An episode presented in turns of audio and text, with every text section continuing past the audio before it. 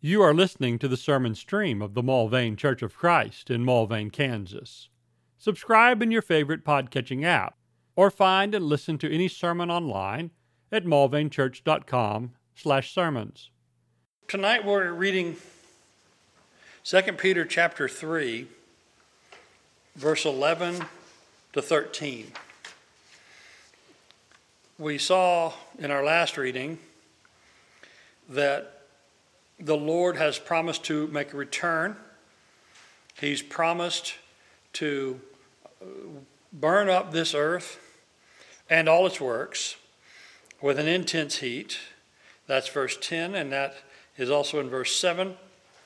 The purpose of this is to be a day of judgment and to be the destruction of the ungodly.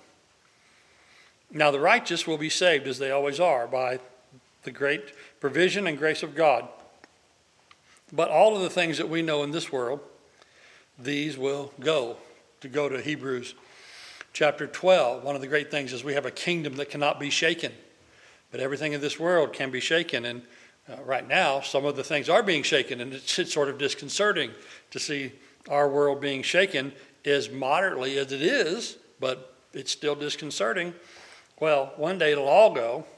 And so verse 11 says, since all these things, everything you see, everything you know, everything in this world, since all these things are to be destroyed in this way, the rhetorical question, what sort of people ought you to be in holy conduct and godliness, looking for and hastening the coming of the day of God, on account of which the heavens will be destroyed by burning, and the elements will melt with intense heat. But according to his promise, we are looking for new heavens and a new earth in which righteousness dwells. So if we're faithful to God and with God, there is provision. There's a new heaven and a new earth. There's none of the corruption of the one here. There's none of the troubles of the one here. There is full provision and there is full protection and there is a full fellowship. There is a full everything with God, but we need to make sure we obtain it. So this great rhetorical question, which is always a fitting one to ask, but especially in light of the fact that every physical thing is going to be destroyed, what sort of people ought you to be in holy conduct and godliness? Holy conduct and godliness. These are not morality just for morality's sake, but these are the fruits, the tokens, the effects of the life that's in Christ.